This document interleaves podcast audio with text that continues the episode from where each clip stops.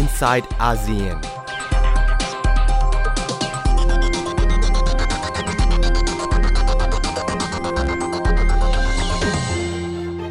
Do not fear, but please stay here. Stay at home now, everyone.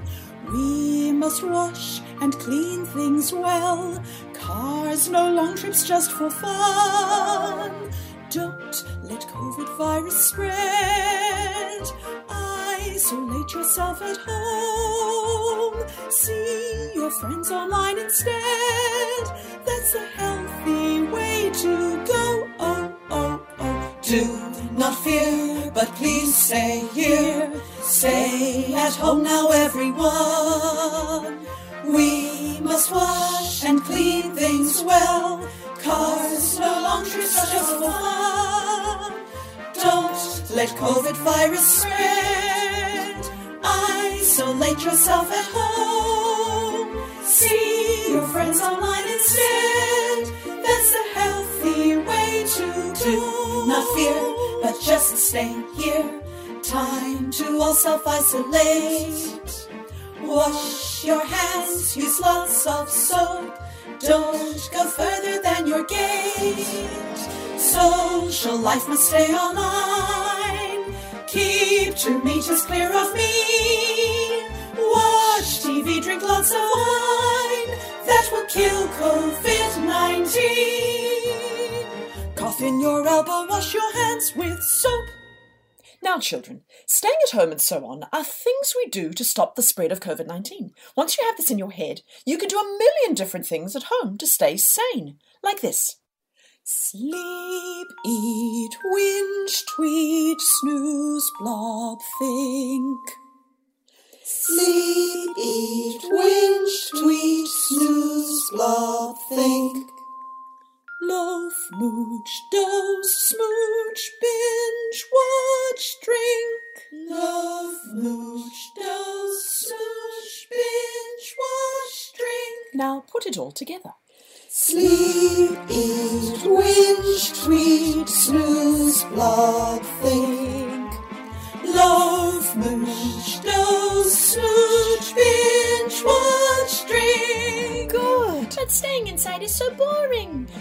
we think about why. Remember why we're doing it. Like this. When you know the reason why, kill off COVID, stay inside. When you know the reason why, kill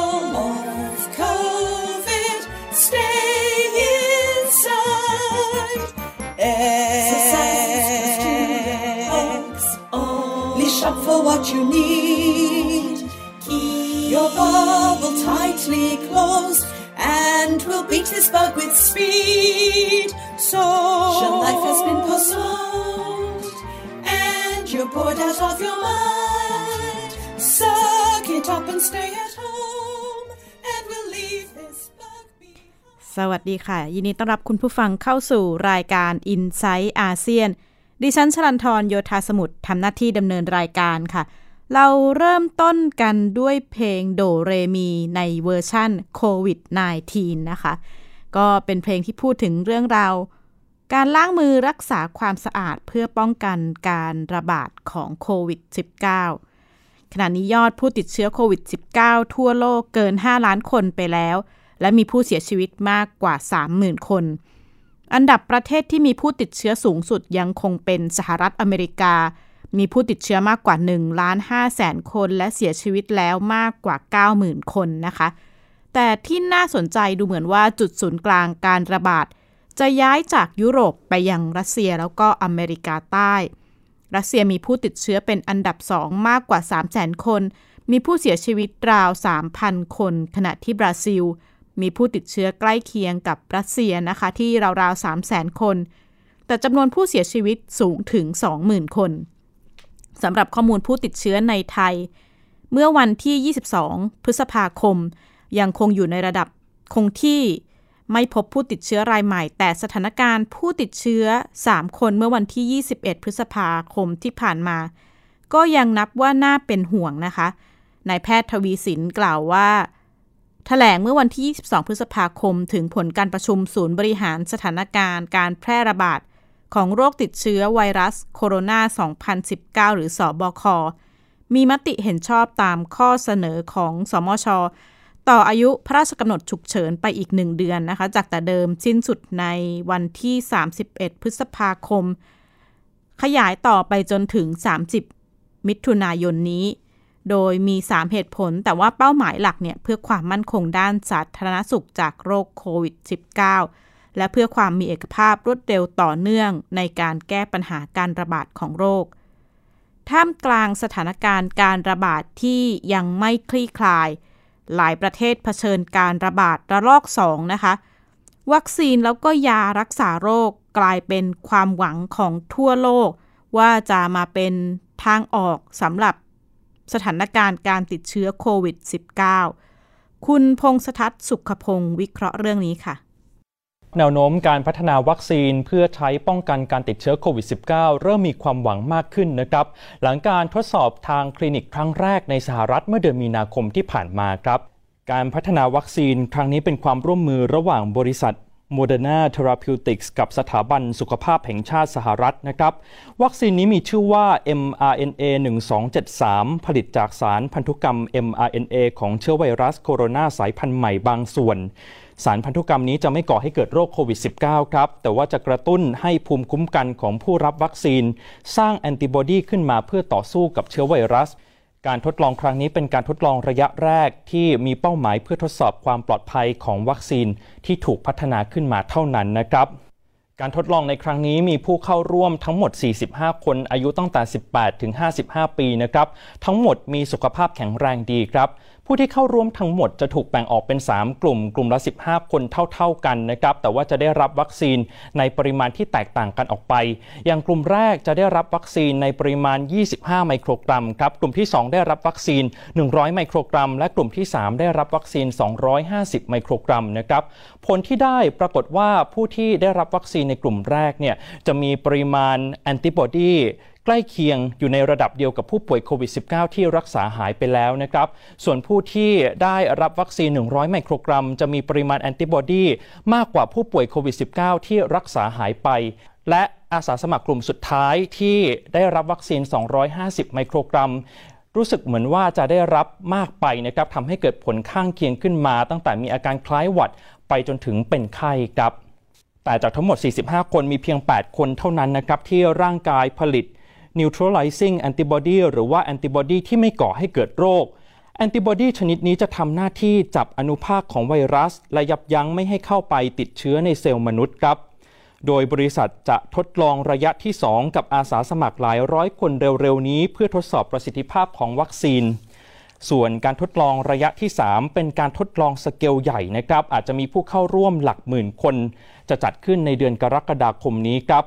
ถ้าผลการทดลองไม่มีข้อผิดพลาด ก็จะผลิตวัคซีนเพื่อวางจำหน่ายให้ได้ภายในเดือนมกราคมปีหน้านะครับ คำถามก็คือในช่วงที่บริษัทต่างๆกำลังเร่งพัฒนาวัคซีน ยังมีความหวังอื่นในการยับยั้งการระบาดของโควิด -19 อีกหรือไม่คำตอบคือมีนะครับ มหาวิทยาลัยปักกิ่งของจีนกำลังพัฒนายาที่ใช้แอนติบอดีที่ไม่ก่อให้เกิดโรคครับ ด้วยการสกัดแอนติบอดีมาจากเลือดของผู้ป่วยโควิด -19 ที่หายแล้วจำนวน 60 คน แล้วก็นำมาทดลองกับหนูที่ติดเชื้อครับ ผลที่ปรากฏออกมาน่าสนใจนะครับ เพราะว่ายาช่วยให้ระยะเวลาในการฟื้นตัวสั้นลง และสร้างภูมิคุ้มกันจากเชื้อไวรัสได้ในระยะสั้นด้วย คณะนักวิทยาศาสตร์เตรียมทำการทดสอบยานี้ในมนุษย์ทั้งในออสเตรเลียและอีกหลายประเทศทั่วโลก เชื่อกันว่ายาน่าจะพร้อมใช้งานในช่วงปลายปีนี้ และจะช่วยยับยั้งการระบาดได้ แม้ว่ายังไม่มีวัคซีนป้องกันครับท่ามกลางสถานการณ์การระบาดโควิด -19 ในช่วงแรก ๆ เราอาจจะได้ยินข่าวการเหยียดเชื้อชาติ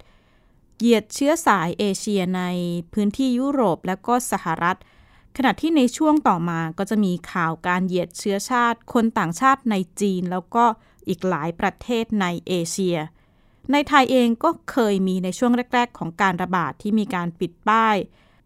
ในเชิงคล้ายๆ กับเหยียดเชื้อชาติชาวจีนนะคะ องค์กรด้านสิทธิมนุษยชน Human Rights Watch ออกแถลงการต่อเรื่องนี้ต่อการเพิ่มขึ้นของสถานการณ์แล้วก็ปัญหาการเหยียดเชื้อชาติในช่วงโควิด -19 ติดตามรายงานกับคุณเสาวรักษ์จากวิวัฒนกุลค่ะ ปัญหาความเกลียดชังทางเชื้อชาติศาสนาไม่ใช่เรื่องใหม่ค่ะ แต่ว่าเป็นสิ่งที่มีอยู่แล้ว แต่ว่าการแพร่ระบาดของเชื้อโควิด -19 กระตุ้นให้ปัญหาเหล่านี้ทวีความรุนแรงแล้วก็เกิดบ่อยขึ้น โดยเชื้อชาติที่ตกเป็นเป้าโจมตีมากที่สุดในครั้งนี้ก็คือชาวจีน เนื่องจากว่าจีนเป็นจุดเริ่มต้นของการแพร่ระบาดในครั้งนี้ แล้วก็ลามไปถึงคนเชื้อสายเอเชียที่พลอยได้รับผลกระทบไปด้วยค่ะสิ่งที่เกิดขึ้นกับชาวจีนและคนเชื้อสายเอเชียในหลายประเทศ มีทั้งการทำร้ายร่างกาย การใช้คำพูดทำร้ายจิตใจ เช่น ไล่ให้กลับประเทศไป รวมถึงการด่าทอว่าพวกเขาเป็นคนนำเชื้อโควิด -19 เข้ามาแพร่ระบาด แม้ว่าคนคนนั้นไม่ใช่ชาวจีน แต่ว่ามีรูปร่างหน้าตาเหมือนคนเชื้อสายเอเชีย ก็มักจะถูกเหมารวมไปด้วยค่ะ รวมถึงการถูกเลือกปฏิบัติ เช่น รถโดยสารในประเทศรัสเซียนะคะ ไม่ยอมรับคนเชื้อสายเอเชียขึ้นรถ จนสถานเอกอัครราชทูตของจีนในกรุงมอสโกนั้นต้องส่งจดหมายถึงรัฐบาลรัสเซีย ให้หาทางยุติการเลือกปฏิบัติ ซึ่งเหตุการณ์ในลักษณะนี้ก็เกิดขึ้นในหลายประเทศทั่วโลกด้วยค่ะ Human Rights Watch นะคะเป็นองค์กรด้านสิทธิมนุษยชน ออกแถลงการเรียกร้องให้รัฐบาลทั่วโลกใช้มาตรการป้องกันความรุนแรง และการเลือกปฏิบัติต่อชาวเอเชีย ที่มีสาเหตุเกี่ยวข้องกับโควิด -19 ค่ะ ด้านอันโตนิโอกูเตเรสนะคะเลขาธิการองค์การสหประชาชาติ ระบุว่าการแพร่ระบาดของโควิด -19 ได้ปลดปล่อยคลื่นยักษ์แห่งความเกลียดชัง การหวาดกลัวต่างชาติ และการหาแพะรับบาปรวมถึงการปล่อยข่าวลือค่ะ จึงเรียกร้องให้ทุกประเทศนั้นสร้างภูมิคุ้มกันในสังคม เพื่อต่อต้านไวรัสแห่งความเกลียดชังค่ะ ส่วนในอังกฤษนะคะ เฉพาะ 3 เดือนแรกของปีนี้ค่ะ ตำรวจได้รับแจ้งนะคะว่ามีอาชญากรรมที่เกิดจากความเกลียดชัง เกิดขึ้นกับคนเชื้อสายเอเชียถึง 267 กรณีด้วยกันนะคะ ซึ่งถือว่าสูงมากนะคะเมื่อเทียบกับสถิติของปี 2561 และ 2562 ตลอดทั้งปีค่ะ โดยรายงานของ Human Rights Watch นะคะระบุว่าสาเหตุสำคัญอีกหนึ่งอย่างที่ทำให้อาชญากรรมจากความรุนแรง เกิดขึ้นมากกว่าช่วงเวลาปกติ มาจากคำพูดของผู้นำประเทศที่ปลุกกระแสความเกลียดชังประเทศจีน ซึ่งโดนัลด์ทรัมป์ผู้นำของสหรัฐอเมริกา ถือเป็นตัวอย่างที่ชัดเจนที่สุดในเรื่องนี้ค่ะ said many times that the U.S. is doing far better than any other country when it comes to testing. Yes. Why does that matter? Why is this a global competition to you if every day Americans are still losing their lives and we're still seeing more cases every day? Well, they're losing their lives everywhere in the world. And maybe that's a question you should ask China. Don't ask me, ask China that question, okay? When you ask them that question, you may get a very unusual answer. Yes, behind you, please. What, sir, why are you saying that to me specifically? I'm That I telling should you. ask I'm not China? saying it specifically to anybody. I'm saying it to anybody that would ask a nasty question That's like not that. a nasty please go question. ahead. และนักข่าวที่ปะทะคารมกับทรัมป์ก็คือคนนี้ค่ะเหวยเจียเจียงนะคะ เธอเป็นผู้สื่อข่าวประจำทำเนียบขาวของสถานีโทรทัศน์ CBS ค่ะ ตัวเธอนั้นเกิดในประเทศจีนนะคะ แล้วก็ย้ายมาอยู่ในสหรัฐอเมริกาตั้งแต่เล็กค่ะ และเมื่อ 2 ปีก่อน เธอก็เคยปะทะคารมกับทรัมป์มาแล้วนะคะ ในระหว่างการถแถลงข่าว จนทรัมป์เนี่ยต้องสั่งให้เธอเงียบ แล้วก็เรียกเธอว่าคนน่ารังเกียจค่ะกระแสความเกลียดชังที่มีสาเหตุมาจากโควิด -19 ไม่ได้เกิดขึ้นกับชาวจีนหรือว่าชาวเอเชียเท่านั้น แต่ว่ายังเกิดขึ้นกับชาวมุสลิมอีกด้วยค่ะ เนื่องจากการประกอบพิธีกรรมทางศาสนาในหลายประเทศ ที่มีชาวมุสลิมมารวมตัวกันเป็นจำนวนมาก จนเกิดการติดเชื้อ และเมื่อคนเหล่านี้เดินทางกลับประเทศตัวเองก็นำเชื้อกลับไปด้วย เรื่องนี้จึงกลายเป็นการกระตุ้นความเกลียดชังทางศาสนา ให้รุนแรงขึ้นมาอีกครั้งด้วยเช่นกันค่ะ วันพฤหัสและศุกร์ที่ผ่านมา ที่จีนมีกิจกรรมทางการเมืองที่สำคัญที่สุดของจีน คือการจัดประชุมสองสภาหรือ two sessions นะคะ คือการประชุมสภาที่ปรึกษาการเมืองแห่งประชาชนจีน ซึ่งจัดขึ้นในวันพฤหัส แล้วก็การประชุมสภาประชาชนแห่งชาติจีนที่มีขึ้นในวันศุกร์โดยปกติแล้วการประชุมสองสภานี้จะจัดขึ้นทุกปี แล้วก็มีขึ้นในช่วงเดือนมีนาคม แต่ว่าปีนี้เนื่องจากการแพร่ระบาดของโควิด -19 ทำให้มีการเลื่อนการประชุมสองสภาออกไปมาเป็นเดือนพฤษภาคมนี้ การประชุมสภาที่ปรึกษาการเมืองแห่งประชาชนจีน หรือ Chinese People Political Consultative Conference CPPCC เป็นการประชุมที่เหมือนเป็นสัญญลักษณ์มากกว่านะคะ เพื่อส่งสัญญาณให้กับประชาชนชาวจีน โดยเน้นประเด็นในเรื่องของ ความสำเร็จในการจัดการโควิด -19 ประเด็นความปรองดองแล้วก็นโยบายจีนเดียว รวมถึงประกาศความสำเร็จแล้วก็แผนในการเดินหน้าไปสู่วาระครบรอบ 100 ปีของการสถาปนาพรรคคอมมิวนิสต์จีน ที่จะครบวาระในปีหน้าคือปี 2021 ดิฉันเองได้พูดคุยกับนักวิชาการด้านเอเชียศึกษาถึงบทบาทแล้วก็ความหมายของการประชุมสองสภาของจีนค่ะ หลังร่วมร้องเพลงชาติจีน ผู้เข้าร่วมประชุมสภาที่ปรึกษาการเมืองแห่งประชาชนจีนกว่า 2,000 คน ยืนสงบนิ่ง ไว้อาลัยให้กับผู้เสียชีวิตกว่า 4,600 คนจากโควิด -19 วันนี้เป็นวันแรกของการประชุมสองสภา หรือ two session การประชุมทางการเมืองที่ยิ่งใหญ่ที่สุดของจีน ได้แก่การประชุมสภาที่ปรึกษาการเมืองแห่งประชาชนจีน และการประชุมสภาประชาชนแห่งชาติจีน การประชุมสองสภาจะมีผู้เข้าร่วมมากกว่า 4,000 คน ทั้งผู้แทนจากทุกมณฑลเขตการปกครองพิเศษ รวมทั้งสมาชิกระดับสูงของพรรคคอมมิวนิสต์จีนข้าราชการ ตัวแทนจากภาคเอกชน และผู้สังเกตการจากทั่วโลก ผู้เข้าร่วมประชุมทุกคน สวมหน้ากากอนามัยตลอดเวลา ยกเว้นประธานาธิบดีสีจิ้นผิง และสมาชิกระดับสูงพรรคคอมมิวนิสต์จีน 25 คน ผู้เข้าร่วมการประชุมทุกคนต้องตรวจคัดกรองโควิด -19 การจัดประชุมขนาดใหญ่ ท่ามกลางสถานการณ์การระบาดโควิด -19 ที่ยังไม่คลี่คลาย นักวิชาการมองว่าด้านหนึ่ง เป็นการแสดงออกเชิงสัญญลักษณ์ ว่าจีนสามารถควบคุมสถานการณ์ได้ การที่จัดประชุมได้เนี่ยเท่ากับเป็นการประกาศอย่างเป็นทางการแล้วครับว่าประเทศจีนก้าวข้ามการแพร่ระบาดของโควิด -19 ละนะครับ สถานการณ์การแพร่ระบาดณทุกวันนี้สามารถที่จะ ควบคุมได้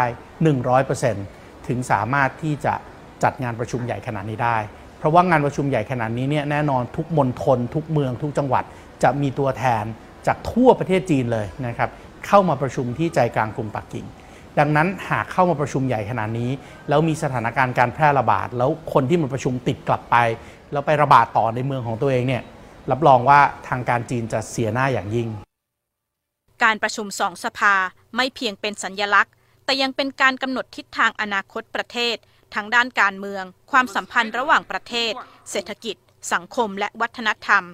โดยเฉพาะการประชุมสภาประชาชนแห่งชาติจีนหรือ NPC ที่จะมีขึ้นในวันพรุ่งนี้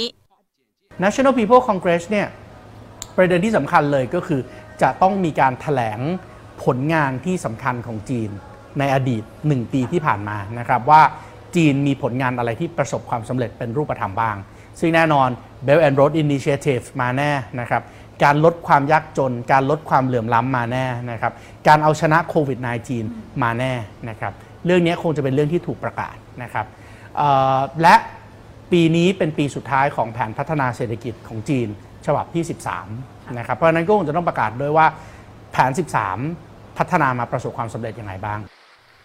มีการคาดการณ์ว่าสภาประชาชนแห่งชาติจีน จะมีการพิจารณาร่างกฎหมายสำคัญสำคัญหลายประเด็น ทั้งกฎหมายการหย่าร้าง กฎหมายป้องกันข้อมูลส่วนบุคคล กฎหมายที่ดิน กฎหมายการคุกคามทางเพศ และการบริจาคอวัยวะ นอกจากนี้ ประเด็นที่หลายฝ่ายจับตา คือการกำหนดงบประมาณ กระตุ้นและขับเคลื่อนเศรษฐกิจของจีน ที่มีขนาดใหญ่ที่สุดในโลก รวมทั้งก้าวต่อไปของจีน ในวาระครบรอบ 100 ปี การสถาปนาพรรคคอมมิวนิสต์จีน ไม่ว่าจะด้วยความบังเอิญหรือตั้งใจ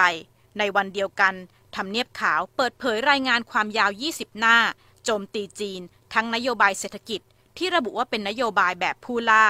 การสะสมกำลังทางทหาร การบิดเบือนข้อมูล และการละเมิดสิทธิมนุษยชน รายงานฉบับดังกล่าว ย้ำว่า 20 ปีที่ผ่านมา สหรัฐ ปรับนโยบายเชื่อมสัมพันธ์กับจีน ทั้งทางเศรษฐกิจ ทหารและการทูต ด้วยหวังว่าจีนจะกลายเป็นประเทศที่เสรีมากขึ้น แต่จีนกลับยิ่งเป็นเผด็จการมากขึ้น ฝ่ายบริหารของประธานาธิบดีโดนัลด์ทรัมป์ไม่เห็นประโยชน์ที่จะเชื่อมสัมพันธ์กับปักกิ่งในเชิงสัญญลักษณ์ และหากการทูตแบบนิ่งเฉยไม่เกิดประโยชน์ สหรัฐจะพิจารณาเพิ่มแรงกดดันต่อจีน ขณะเดียวกันมีรายงานว่ากระทรวงการต่างประเทศสหรัฐ อนุมัติการขายตอร์ปิโดอนุภาพสูง มูลค่า 180 ล้านดอลลาร์สหรัฐ ให้กับกองทัพไต้หวัน ท่าทีดังกล่าวเกิดขึ้นเพียงหนึ่งวัน หลังไช่อิงเหวิน ประธานาธิบดีไต้หวัน ประกาศไม่ยอมรับแนวทางหนึ่งประเทศสองระบบ ชลันทรโยธาสมุทรไทย PBS รายงาน ด้านหนึ่งการประชุมสภาที่ปรึกษาการเมืองแห่งประชาชนจีน เป็นคล้ายๆกับสัญญลักษณ์ แต่ว่าการประชุม สภาประชาชนแห่งชาติจีนในวันศุกร์ที่ผ่านมา